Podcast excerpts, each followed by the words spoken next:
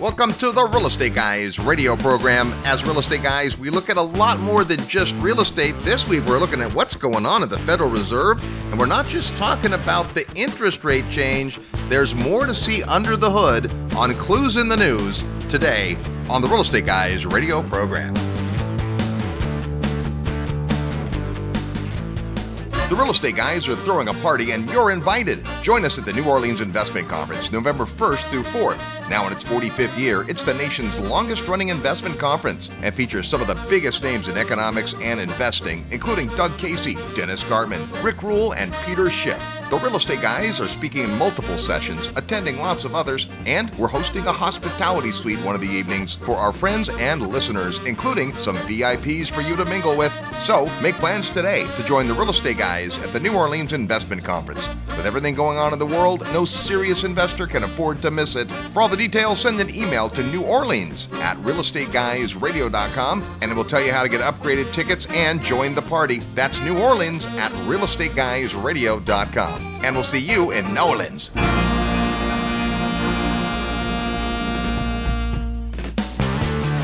Welcome to the Real Estate Guys radio show. I'm your host, Robert Helms. With me, as usual, financial strategist, co host Russell Gray. Hey, Robert. Hopefully, by now, you've had a chance to read our uh, newsletter this week, but uh, I guess I would say the last week, depending on when you're listening to the show. But uh, every few weeks, we like to do what we call clues in the news. There's things that catch our attention, and we look at them and analyze what's going on in a financial market or in a geographic market and say, what does that mean to me? What does that mean to real estate investors? And boy, this last week was pretty busy in news, and uh, certainly, I, I, guess maybe to get it out of the way, let's talk about uh, the Fed and interest rates real quick. Well, yeah. So the Fed came out and they dropped interest rates by 25 basis points, which is one quarter of one point. And they don't really actually drop interest rates because they don't really set interest rates. What they do is they set a target and it's a range. And so they dropped the high end of the range down 25 basis points. I think it's 1.75 now. And then what they do is they manipulate markets, actually, and they go into markets through their open market uh, operations and they buy and sell bonds uh, in order to manipulate those those interest rates because the yield on a bond, the interest rate, if you will, is inverse to the price. So if you bid up the price, it bids down the yield. And conversely, if you don't get a strong bid, then interest rates rise. Just like, by the way, just the way, same way cap rates work with, uh, you know, any kind of real estate asset. If there's more money chasing the asset, so the price goes up, but the income stays the same, you have a reduction of the capitalization rate or the return because we're paying more for the same amount of return. Well, it's the same thing in the bond market, except when you think about what a bond is, you are essentially buying debt, meaning the bond exists and now you put money out to buy a bond or a piece of a bond and you receive income from that, and it's at some rate.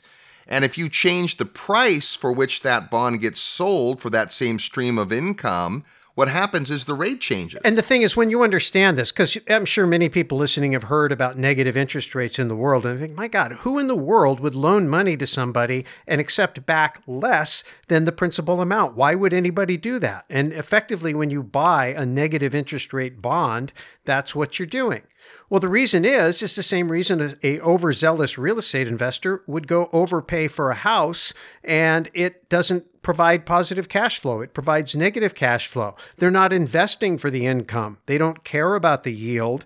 They're speculating on the price. Now, of course, in, in the case of real estate, you have the opportunity through your own efforts to fix the property up, to reposition the tenants, uh, to do better marketing, to do, provide better customer service. So you can actually change the income uh, on the property through your efforts. So I would argue that it makes a whole lot more sense to buy a negative cash flow property than it would a negative cash flow bond because the bond is what the bond is. So the reason somebody would do it is because they think that the rates are going to fall even further negative and that that therefore would cause the value of the bond to go up, the principal value. The income doesn't go up, but the less of a loss is actually becomes more valuable. It's extremely perverse. It is very counterintuitive and it's unprecedented really in human history. And so we're living in really, really strange times right now. Okay, before we get any further though, let's let's stick on this because this is weird. It's hard to get your mind around. But the, the first thing we wanted to talk about today was the fact that the Fed has changed the target rate, lessened it, lowered the rate 25 basis points. That's a quarter of a percent. And so, what is the effect of that? On a real estate investor. So it used to be different than it is today. And so I'm going to try to make this clear, and, and sometimes it can be confusing. But if you just understand that yields, uh, which are interest rates on bonds, are a function of supply and demand, as we just covered. So when money floods into the bond market, it means that the interest rates come down. When money leaves the bond market, it means interest rates go up. So normally when the Fed lowered interest rates, it was bullish for stocks. People would sell their bonds and they would move into stocks and the downward pressure on the bonds would actually cause yields to rise. And so when I was in the mortgage business in the old days, people would think, oh, the Fed just lowered interest rate, therefore mortgage rates are going to go down. But really, the opposite is what would happen. And uh, I would watch it happen on a daily basis, and people didn't understand that. Today, it's different because the money that's moving around isn't coming from the market. What the Fed is doing is putting more money into the system. And so it's not a function of the money that people have saved, because people aren't saving right now at these yields, moving from either a stock position or a bond position. It means that investors are playing with new money that's in the system, and they both go up. Bonds go up, and stocks go up. And so, what's been going on for maybe the last decade has been a big infusion of money into bonds. And so much money has gone into bonds that it has driven interest rates, yields down to the tune of there's I think 17 trillion dollars of negative yielding bonds in the global economy. So there's about 250 trillion dollars of total bonds out there.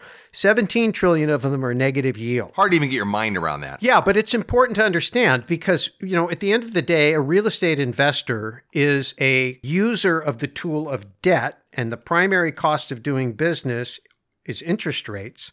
And the bond market is what affects interest rates, and the Fed is the most powerful influence on the bond market and interest rates. All right. So, what you just said is this is exactly why, as real estate investors, we have to pay attention to the bond market. We have to pay attention to what the Fed is doing. And we should watch other investment categories like stocks and oil and gas and metals. Because to be a well rounded investor, see, all these things play together and play off each other, like that relationship we used to see really strongly between the stock market and the bond market. Now, not every time, but really strongly for a long time. So you're studying that. It helps you decide which direction to take. So please don't tune out because we're not talking directly about real estate. We're definitely going to get there. It's just to understand when you hear in the news, well, the Fed lowered interest rates. Does that mean that it's time to refinance your home? Well, possibly. It depends on what happens based on the people who took that information and interpreted it. One of the things I think also, Russ, that's kind of a change, at least from my layman's perspective, is almost every time the Fed makes a move, you read that it was already in the market. The market had already expected it. So when they did it, you didn't see a huge, you know, effect that day in the markets because it was kind of baked in. I remember when we were first studying financial craziness that it was not like that. There'd be an announcement and the stock market and the bond market would react the next day. Now it's as though, well, they've already known, they've already planned for this. Well, information travels a lot faster. I think people are a lot more savvy. Computers are making a lot of the decision, and their reactions are very, very predictable because they're all algorithms. Uh, and there's some other issues, and I won't even go into all that. But I want to come back to that point about about the interest rates and about the importance of studying the bond market as as a real estate investor uh, because of the cost of doing business and the effective interest rates. That used to be the major reason to do it. But after 2008, people say, oh, the real estate market crashed. No, the real estate market didn't crash. The bond market crashed, and the bond market took the real estate market with it. Right. And that's what a lot of people don't understand that. I didn't understand that. I mean, I was watching the bond market and I understood interest rates and I understood what the Fed was doing and I was in the mortgage business and I kind of thought I had my head around it. And then all of a sudden, one day, wipe out, all these mortgage companies are gone because the credit market's completely seized up. In other words, the bond market went no bid. When that happens, then the interest rates fly to the moon and collateral, the value, the principal value of the bonds collapse. So let me just explain this so you understand what happened in 2008, which relative to what could happen today is small potatoes. What happened is when when I have a bond, I buy a bond, I trade my money, I buy the bond. That bond now is sitting on my balance sheet as an asset. The person who issued the bond, it's an IOU, it's a liability. Now, I have it on my balance sheet as an asset, but it's only good if the person who issued the bond actually pays. That's number one. Now, I take this asset on my balance sheet and I borrow against it. I pledge it as, as collateral, the same way you pledge the title to your property as collateral in order to get a mortgage. And so now I have a debt against this asset, the bond, that somebody else's debt. And then I've created a new debt that I now owe to somebody else that they put on their balance sheet as an asset. And so you have these balance sheets that are all daisy chained together that are all very dependent upon the collateral value. And unlike real estate, where if the value falls, nobody calls, you just keep making your mortgage payment and it's fine. Your house can be underwater and you can sit there underwater for 10 years, make your mortgage payment. Someday you pay it off and you own a house, no problem, right? But in the bond market, when you pledge a bond uh, as collateral and then the interest rates go up, which means the bond values drop, now you're underwater on that loan and you get a margin call. That means you need to raise cash fast. And when you have to raise cash fast and you're a leveraged investor, the thing about Wall Street and most investors that are heavy users of leverage, they despise having cash because cash is idle. So what they want to do is they want to lever up everywhere they can. I know that's what I did. That's what I was doing back before 2008, totally levered up. Because you don't want any idle cash. You say, well, if I have any liquidity needs, I'll just borrow that is 100% dependent upon healthy credit markets. So, as real estate investors, we pay close attention to the health of the credit markets because the problem is is when if, if something shifts in, in the marketplace for whatever reason, it could be, oh, the Saudi oil fields just got bombed and everybody needs cash. It could be some other thing that nobody thought would happen. Trade war with China. It could be, who knows, something happens. Now all of a sudden everybody's scrambling for cash and if for some reason there's not enough cash to go around and the credit market sees up, now everything is on sale and it's a fire sale and it's a it's a chain reaction and the and the market seizes up. And so the Fed knows that, central banks around the world know that, Wall Street knows it. Now even guys like, you know, Main Street investors like Robert and me, we know it and we watch. Well, something happened this week that hasn't happened since 2008 that's got a lot of people nervous. That right there is a clue, right? If something happened in the financial markets that hasn't happened since 2008, that's a clue. We're going to tell you what it is when we come back.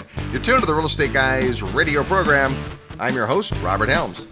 Live nationwide, you're listening to the Real Estate Guys. Find out more at realestateguysradio.com.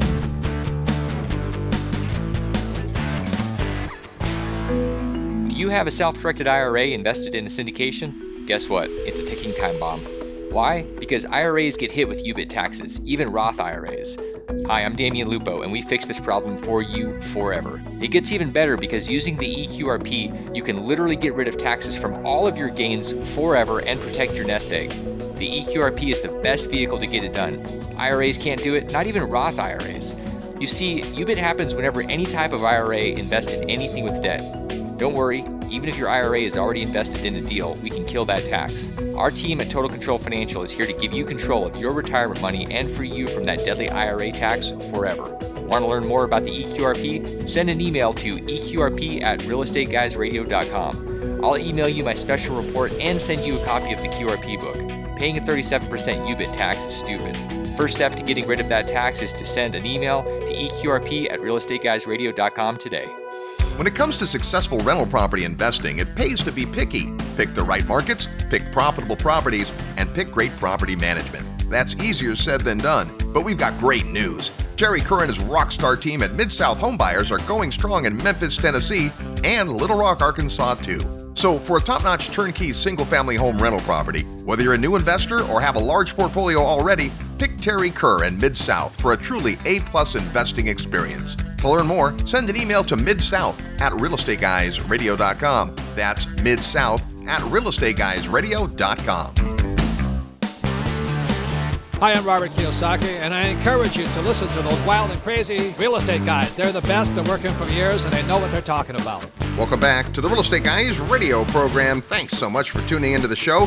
Hey, come on out and join us at the New Orleans Investment Conference, where we'll talk about all kinds of great things, including real estate. Happens first week of November, and to get all the details and be invited to our super cool party, just send an email to New Orleans at realestateguysradio.com. We're talking today, it's our Clues of the News show about the strange actions of the Fed. It used to be easy to figure all this stuff out, and hopefully you're still with us because Russ has his mind around the financial concepts and does a great job of making it understandable. And the big news, believe it or not, wasn't that the Fed lowered the rate. The big news, and you saw it in our newsletter that came out that said the Fed pumps $200 billion into the system in three days. It's been longer than three days and it's been more money. What the heck is going on, Russell Gray? So it, it's just crazy. So, first of all, just to put this in perspective, basically what the Federal Reserve does is they put money into circulation and they carry the liability of that on their balance sheet. If you look at your little dollar bills in your in your wallet, it's this Federal Reserve note. It's a liability. So all this liability is on the Federal Reserve's balance sheet. So when you hear people talking about the Fed's balance sheet, that gives you an idea kind of about how much money is running around in the system. All right, so in the run up to 2008, the Fed's balance sheet was 800 billion. This is like 2007. 800 billion dollars. So even though we throw numbers around like, you know, hundreds of billions and trillions of dollars like they're nothing, like they're pocket change, $800 billion was all the money there was in 2007. Now, when the subprime market blew up the bond market because it, they started defaulting, people lost faith in the quality of the mortgage backed securities collateral, as I just explained before the break, and people had to start raising cash and nobody would bid on these things the bond market went no bid and prices were collapsing everywhere. The credit market seized up. It was a train wreck. To fix that problem, and there was about $1.2 trillion of subprime mortgages. To fix that problem, the Fed had to take their balance sheet from 800 billion to 4.5 trillion. And it took it took time, but it was it was huge. It was unprecedented. And then when they through quantitative tightening tried to bring it back down, they couldn't go very before, far before the world ran out of money. So, what happened the other day is that the repo market, what's called the repo market, the repurchase market, dried up. And people were going in to raise short term cash, and there was no money. So, before everybody's eyes glaze over, let me just put kind of what the repo market is in just really simple terms to understand. I call it the pawn shop where Wall Street traders go to hawk a bond. What happens is you you're short on cash for whatever reason and you need a little cash. So you just go throw a bond in there, get some cash, do what you want to do with the cash, and come back the next day and um, redeem the bond or buy it back, and for for a little bit of premium for, for, for the convenience of having the cash. And presumably, whatever you did with the cash was a trading position that you made more money on than it cost of capital. So it's the same thing that real estate house flippers do, but just it, it all happens in a day instead of over the course of several months. Does that make sense so far? Yeah, so hang, hang, on a second. Here's the concept. Remember that bond that you hold is valuable because it has a rate of return. There's a payment associated with it. It's a poker chip in the Wall Street casino. Right. So there's a there's definitely a value of it. And so you're essentially walking into this pawn shop with your bond. It's worth something saying, "I'll pledge this if you'll give me some cash." And I'll pay it back tomorrow. So why would you why would they need to pay it back tomorrow? Well, you hear about the overnight lending rate and financial institutions that need to scurry money back and forth, and it's not talked about a ton, but you kind of have a cursory understanding of it. It's because these various financial institutions have ebb and flow in their business. Sometimes they're cash rich, sometimes they don't have enough cash. You probably know that every dollar that's on an account statement for a bank customer is not sitting in a vault in cash. Your favorite movie in the, in the world, Russ. You know there could be a run on the bank. Yeah, that's right. And the, the bank doesn't have all the money, but they rarely, if ever, need all the money.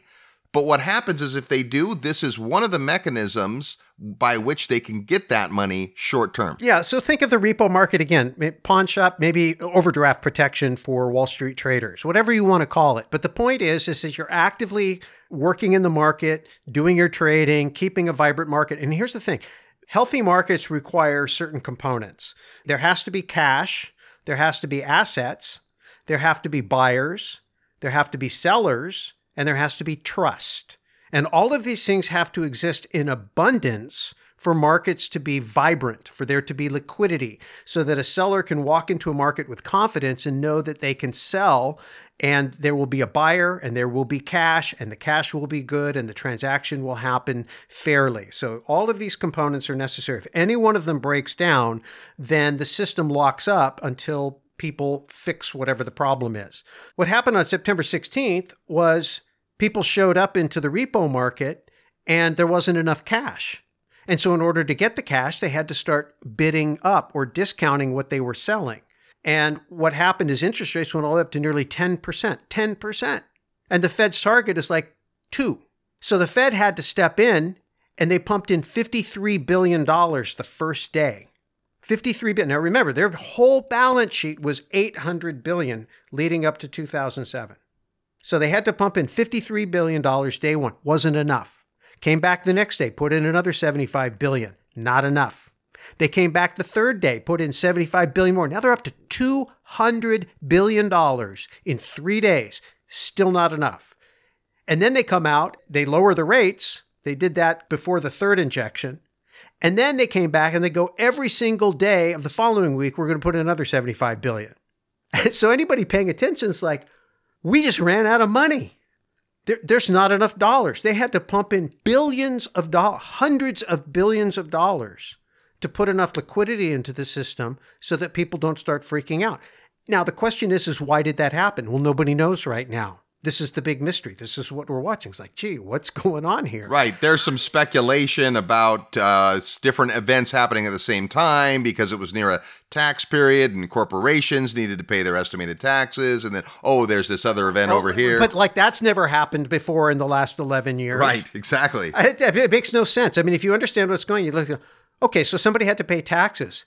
How is that unusual? And didn't corporations just get a tax cut? And don't they have bookkeepers that are anticipating this? Doesn't make sense to me. Well, you know, the interesting thing, if you got our newsletter, you saw the chart of where that interest rate goes, and it's almost always just hovering there at the bottom at, you know, 2% or whatever. And, you know, it's like, we think, well, who would loan money at that? Well, there's all kinds of folks that are sitting on big chunks of cash, and they're only loaning it overnight. So if they can make, again, 2%, not 2% a night, 2% as an annualized rate, it's not a lot of money, but it's better than nothing, and the money's sitting there doing nothing. Well, it's the law of large numbers, too, Robert. I mean, so we talk about this in real estate. There's a reason why financial people talk about things in terms of basis points, which are one one hundredth of a percent. And the reason they do that is because they, they deal in these small fractions over huge amounts of money that are flowing through the machinery and so the bottom line is a lot of actual dollars, absolute dollars. So some people say, oh, I would, you know, never do a deal for only 10%. Well, you know, if it's a $100 billion deal, maybe you would. Right. Right? You, you might need to get 35 or 40 or 50 if you're doing a million dollar deal or a $100,000 deal because to make it worth your time. But again, it, these guys just play at a whole different level. Uh, and it's very fast. And it's there's there's it's just there's a lot of there's a lot of moving parts. But again, I go back to the same notion I said before, which is that it's got to have these key components. You have to have buyers, you have to have sellers, you have to have cash, you have to have assets, and you have to have trust. And when any of those break down, other ones go with it, right? Because if there's no cash, you can't have buying and selling. And people are like, well, what good is a marketplace? I don't trust it if I can't come in. So the Fed is injecting cash to restore confidence in a financial system that is is is showing some real uh, frailty. And this is something we've been talking about for boy, at least six years now, but we did that whole two day event, The Future of Money and Wealth, where we went more into detail on it because it seemed like everybody was howling about how great the economy is. And, and economically, from an activity point of view, and you could GDP and things, you can say, oh, the economy's doing great. Okay, stock market doing great. That's the economy. But the system, the financial system, that economy is resting on is like a foundation of your your building. And you know if you go and do a building inspection when you buy a property as you should and the inspector comes back and says you've got a serious crack in your foundation you can't build much on top of that until you fix that problem. And if you don't fix that problem and some adverse weather or earthquake or something comes along you, you could lose your whole building. Well, this is like having this thing in the repo market is like having a big crack in your foundation, and the Fed is in there with two hundred billion dollars worth of uh, you know Quikrete trying to patch that sucker up as quick as they can. Well, they try to figure out why did it crack in the first place. We're talking today about these crazy moves by the Federal Reserve and what it means to you. When we come back, we'll talk about what does that mean to you as a real estate investor and what can you do about it, if anything? We'll also play real estate trivia next. You're tuned to the Real Estate Guys radio program. I'm your host, Robert Helms. Real estate investment advice right in your mailbox. Sign up for the free Real Estate Guys newsletter at realestateguysradio.com. Hey, it's Robert Helms. Thanks so much for listening to the show today. I want to personally invite you to come see an amazing real estate market that combines excellent cash flow, offshore diversification, and what we affectionately call lifestyle investing. Come join me from November 15th to 18th in the beautiful country of Belize. The Real Estate Guys have been bringing investors to Belize for more than 14 years now, and our discovery trip is designed to show you the market like nobody else can. Sure, Belize is breathtakingly beautiful. The people are wonderful. And wait till you taste the food. But the real opportunity is the real estate investment potential. 2018 was the biggest year in tourism Belize has ever witnessed, and this year is coming on strong. How does that translate to real estate investment? That's what you have to come see. There's all types of opportunity in Belize, including both long and short term rentals, commercial and retail triple net properties, business opportunities, land acquisition, development, agriculture, and more. And as the only country in Latin America with English as its official language, it's easy to understand the law. Property rights are strong, and contracts are in English. And in Ambergris Caye, a unique situation exists where demand for rentals continues to outstrip supply, creating a compelling environment for investors. So come see for yourself. Join me November 15th through 18th in Ambergris Caye Belize, as we study the market, learn about the sustainable drivers, and tour lots of beautiful real estate. And like all of our field trips, there are no properties for sale during the weekend. Rather, you'll meet lots of local providers that will help educate you about the market so that you can follow up with them after the trip if the market is interesting to you. But that ball's in your court. You'll receive their contact details, but they won't receive yours unless you give it to them. You've heard about Belize in the Real Estate Guys for all these years. Now come see what all the excitement is about. Plus, we'll have lots of time over meals and activities to talk about all things real estate. To get the details, go to the website at realestateguysradio.com and click on events where you'll find the Belize Discovery Trip. Once you register, you'll get information about our group hotel rates as well as travel details. So join me in Belize November 15th through 18th. It's a beautiful country with lots of amazing possibilities, and the only thing missing is you. Go to realestateguysradio.com under events. I look forward to seeing you in beautiful Belize. Hey, I'm Jim Grant. I uh, am the editor and, indeed the founder of Grant's Interest Rate Observer, and you, ladies and gentlemen, you lucky people, are listening to the Real Estate Guys. Welcome back to the Real Estate Guys radio program. Thanks so much for listening to the show today. Tell a friend about the Real Estate Guys because we need more listeners. Let's spread the news and the wealth. We're talking today about clues in the news, specifically the Federal Reserve and all this talk of the repos. It's not like Repo Man the movie. I, I thought maybe Real Estate Trivia we do a Repo Man, but there's just not good real estate trivia in that movie, as great of a movie as it is. Speaking of which, it's time to play Real Estate Trivia. Your chance to win a prize by knowing today's Real Estate Trivia question, which definitely has something to do with real estate. As soon as you hear the question, thinking of the answer, you're going to send us an email that gives us your name, your physical mailing address, and the answer to the question. And we need your address because we're going to send you a prize if you're the first person that gets it right. We've got a great book for you called Passionistas Tips, Tales, and Tweetables from Women Pursuing Their Dreams. One of these collections of amazing stories. You're going to dig it. That can be yours if you know today's real estate trivia question. Last week we had Tim Hubbard on the show talking about short term rentals, and we asked this Where is the oldest hotel in the United States? Well, I told you there were two different answers, and here's why. The oldest hotel in the United States opened in 1651. It's called the Hotel El Convento in San Juan, Puerto Rico. And believe it or not, the real estate guys have held a Summit at Sea alumni dinner in that hotel. Now, it's based, the name El Convento is based on the fact that the building originally was a convent. Now, the reason that that isn't the only answer is that at the time that hotel was built, Puerto Rico was not a U.S. territory. But right now, it is the oldest hotel in the United States. In the United States proper, Concord's Colonial Inn opened in 1716 in Concord, Massachusetts. They've had lots of people stay there over all those years, including J.P. Morgan, Franklin Delano Roosevelt, and Henry David Thoreau. Here's our real estate trivia question for this week.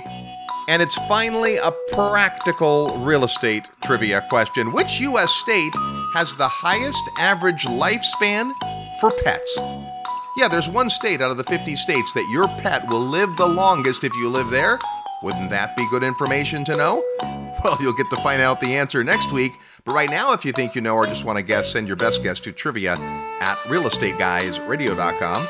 Trivia at realestateguysradio.com. We need your name the answer to the question, and your mailing address. The first person that gets it right gets Passionistas, tips, tales, and tweetables from women pursuing their dreams.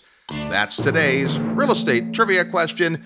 We like to pursue what's happening in the world in headlines. We call it clues in the news. And today, it really is going hand in hand with our newsletter. We're talking about the 200 billion and counting that has been injected into the system. And I think Russ, you mentioned something early in the show that it's probably time to discuss, and that is it's the first time this has happened since 2008. Yeah, it's an indication of a liquidity crisis. I mean, that's the whole point of it. We don't have enough dollars. And when a situation goes no bid, you have to ask yourself why when the Fed has to step in as the buyer of last resort, they always say they're the lender of last resort, but really they're like the buyer of last resort. I mean, there's still all kinds of toxic mortgages and things on the Fed's balance sheet. Uh, they've not been able to clear off. The market has not been able to absorb them. And so when markets seize up like this, it stops lending, it stops credit, it stops faith. You know, the banks no longer trust each other. They're not willing to accept collateral. Uh, they're not confident that if they put their money into any form of an asset that they can get back to cash, so they hoard cash. It changes the way the market participants look at the market. It just makes markets dysfunctional. Yeah, Russ, you know, you mentioned that a market needs buyers, sellers, cash, assets, trust. Obviously, this particular market didn't have enough cash. But what happens if this continues to be an issue is it starts to lose the other things like buyers and sellers and trust. Well, so trust comes in two two forms. And so you you know you talked about that hotel in Puerto Rico for real estate trivia, and is it that's the isn't that the one where we had dinner with uh, Simon Black, Robert Kiyosaki, and Peter Schiff and talked Bitcoin? That's the very one. That's the one. Boy, if I could go back in time, you know, uh, and Simon was there trying to tell us about Bitcoin, and Bitcoin was probably twenty cents, you know, and we just none of the old guys were were hearing it. But but you know, Peter Peter's a guy that you know, he wrote his book, uh, Crash Proof, in 2006. And he was basically saying, hey, the financial system is unstable. This is not a sustainable model. You cannot have people continue to speculate on real estate using unvetted mortgage. This thing's going to implode. It's going to take uh, the bond market with it. And so he had it 100% right. So then, uh, when it all blew up, he wrote Crash Proof 2.0 to kind of go back and now with the benefit of hindsight illustrate how what he thought would happen and what really happened and it wasn't 100% correlation but it was pretty darn good that was about the time we got to know peter and of course, everybody was very interested in what he thought was going to happen next. In 2012, he wrote his follow up book called The Real Crash. And the reason he wrote that book is because the crash that happened in 2008, Peter said, that's not the real crash The real crash is going to be what happens as a result of what the Fed and the central banks do trying to fix this initial crash, which is going to be small potatoes compared to the real crash. And so it's interesting, and I don't know, Robert, if you've been noticing this, but Peter's been showing up in a lot of places. He's been on Fox Business, he's been on RT, he's been, I think he was on MSNBC. You know, that is another sign that we may be nearing the top. when, when we're not at the top, nobody wants to hear from Peter. Well, Peter's vindicated right now. He said the Fed was not going to be able to continue quantitative tightening. They were going to have to back up. They were not going to be able to normalize interest rates. They were going to have to reduce reduce them. Uh, they, you know, that they were going to have to grow their balance sheet, not shrink it. Uh, everything he said. He said gold uh, was going to catch a bid, and that certainly has happened. He said all of those things on our show, among other places. Yeah, absolutely, he's been saying that. And and he takes a lot of heat because you know he hasn't been right yet. And people like, well, you could have made a lot of money in the interim. Well, that's true. You know, if you could time when you're standing at the at the craps table shooting dice, if you know right before this is the one that is going to cost me everything, and you don't throw them, that good for you.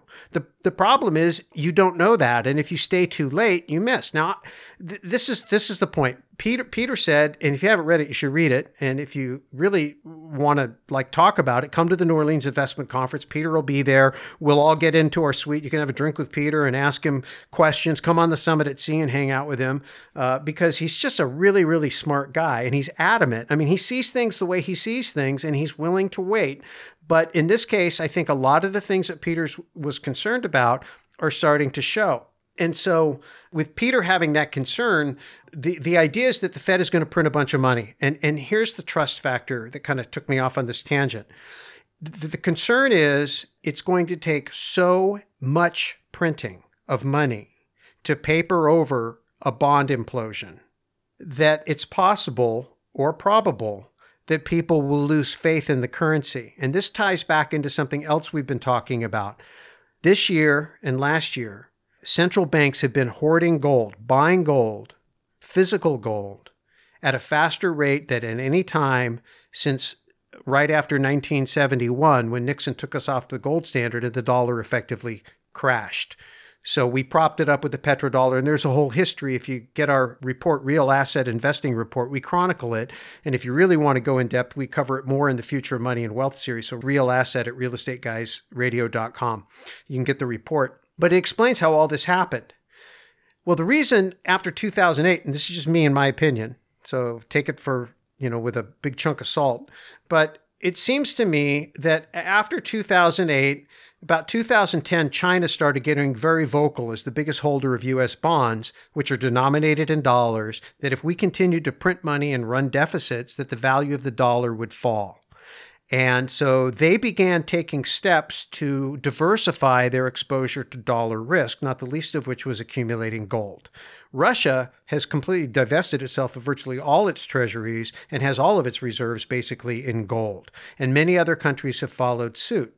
And so when you think about currency and insider trading, who knows more about currencies than central banks? Right. And central banks are buying gold. So that's just a piece of the puzzle, right? It's a point on the curve. It's just a factoid. You know, that's one of the clues that we look at. It's like, hmm, okay, that's interesting.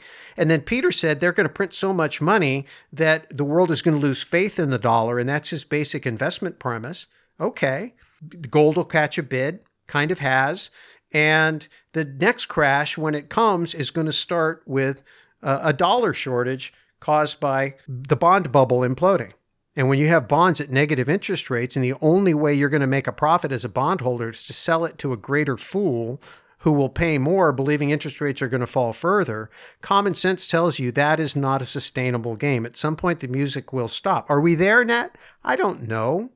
But this is a big deal. And I think every listener that's out there that didn't live through 2008 really needs to wake up and understand what can happen.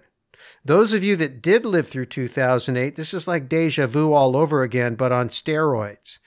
Knowing what you learned in 2008, there are things you can and probably should do to be prepared just in case this is the real crash. It may not be, and I hope it's not. I hope it's just a little crash.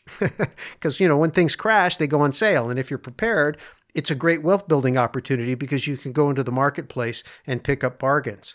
But this is why we watch it. And this is why we hang out with people like Peter and go to places like the New Orleans Investment Conference and every year put on the Investor Summit at Sea and go get the biggest brains we can. It's not just reading their books, it's not just listening to their podcasts, it's about getting in conversations with them, in depth conversations, and being able to ask questions and process and talk to other people who have heard the same material. That's a level of learning, as much as we'd love you listening to the show, and we do, uh, and reading our reports, and we do it's even better than sitting in an audience and just watching a speaker speak. I mean, it's having real life conversations and processing stuff. This is probably, I, I, said two years ago, this is the most important summit we're ever going to do. But you know what? Now I think that right now the New Orleans Investment Conference and the Summit at Sea in 2020 are probably going to be the most important events because this is kind of a big deal. You know, the way I look at Peter Schiff and the fact that he gets so much crap that he's, you know, predicted 19 of the last two recessions, which is what I always say about him, is this. It's like the guy that says you shouldn't smoke, you shouldn't smoke, you shouldn't smoke. And you smoke anyway. And you say, well, I'm not dead, I'm not dead, I'm not dead. And then one day it catches up with you, and there's Peter going, Told you. Right? Here's the thing his logic is sound. And the other thing is, he dishes out medicine we don't want to take. Nobody wants to hear that this thing's going down and the dollar's going to be worth less and there's going to, but if you can prepare for it, which is why we also have Chris Martenson and Adam Taggart on the summit. If you can prepare for it, life looks a lot better. We'll talk about what you do with this information when we come back. You're tuned to the Real Estate Guys radio program. I'm your host, Robert Helms. Need help with your real estate investment portfolio? Check out the resources page at realestateguysradio.com. Real Estate Guys listeners, are you tired of losing real estate deals due to financing issues? Have you had enough of waiting on banks, lenders, and investor groups to fund new projects? What if there were a way to eliminate all the hassle and invest in real estate on your own terms? I'm here to tell you there is. Patrick Donohoe here from Paradigm Life. I'm an Investopedia top 100 most influential financial advisor, and I recently wrote a best selling book about the financial strategy that changed my entire investment model and the one that could change yours. To get a copy of my book for free and learn how you can maximize your real estate portfolio by acting as your own bank, send an email to mybank at realestateguysradio.com. Don't make another real estate deal without reading my book first. Email mybank at realestateguysradio.com now to get your copy for free. If you've been listening to the Real Estate Guys for a while, then you've heard about the legendary Investor Summit. Simply put, it's the highest level event we do, and the content, faculty, and attendees are amazing. If you're serious about taking your real estate investment to the next level, consider joining us. You'll spend more than a week with like minded investors, world class educators, and real world professionals, and you'll have a blast. It all begins June 11th, 2020 in Fort Lauderdale, Florida. Visit realestateguysradio.com and click the tab that says Summit to learn more and get on the advance notice list. We'll spend two and a half days on land learning and networking, then jump aboard a luxury cruise ship for more classes, roundtable discussions, great dinner conversations, and a ton of fun. Go to realestateguysradio.com and click Summit and make plans to hang out with the real estate guys and an all star faculty on the 18th annual Investor Summit at Sea. Hi, this is Garrett Sutton, Rich Dad's advisor. Remember, equity happens, and you're listening to the Real Estate Guys. Welcome back to the Real Estate Guys radio program, now in our 22nd year of broadcast. Oh my goodness. Hey, if you're still trying to figure out what you're going to be when you grow up, come on out to create your future. It's our 2020 Goals Retreat. Happens at the beginning of the year, the third weekend in January. All the details at our website at realestateguysradio.com under events. It's Clues in the News. We're talking about the uh, Fed's moves recently and the liquidity crisis at the overnight level. And the big question about all this stuff, Russ, is okay, I get that, but we don't know when, we don't know exactly how. What are the things people can do, real estate investors, to prepare for what may be ahead? Yeah, well, I mean, I think the the first thing, and we're big proponents of it, obviously, is education. Yep. And education is not just consumption of knowledge and perspectives, but it's processing and thinking and conversing and rubbing your brain against other people's brains. So I think we've covered that, but that's where it starts. The second thing is pay attention. Uh, we obsess about the news. And fortunately, we've built it into a business. And so we get to pay attention to the news, which we would do anyway. And we think about the things we're hearing and network with smart people to process, uh, which we would do anyway. And then we share those ideas with you because we have a couple of microphones.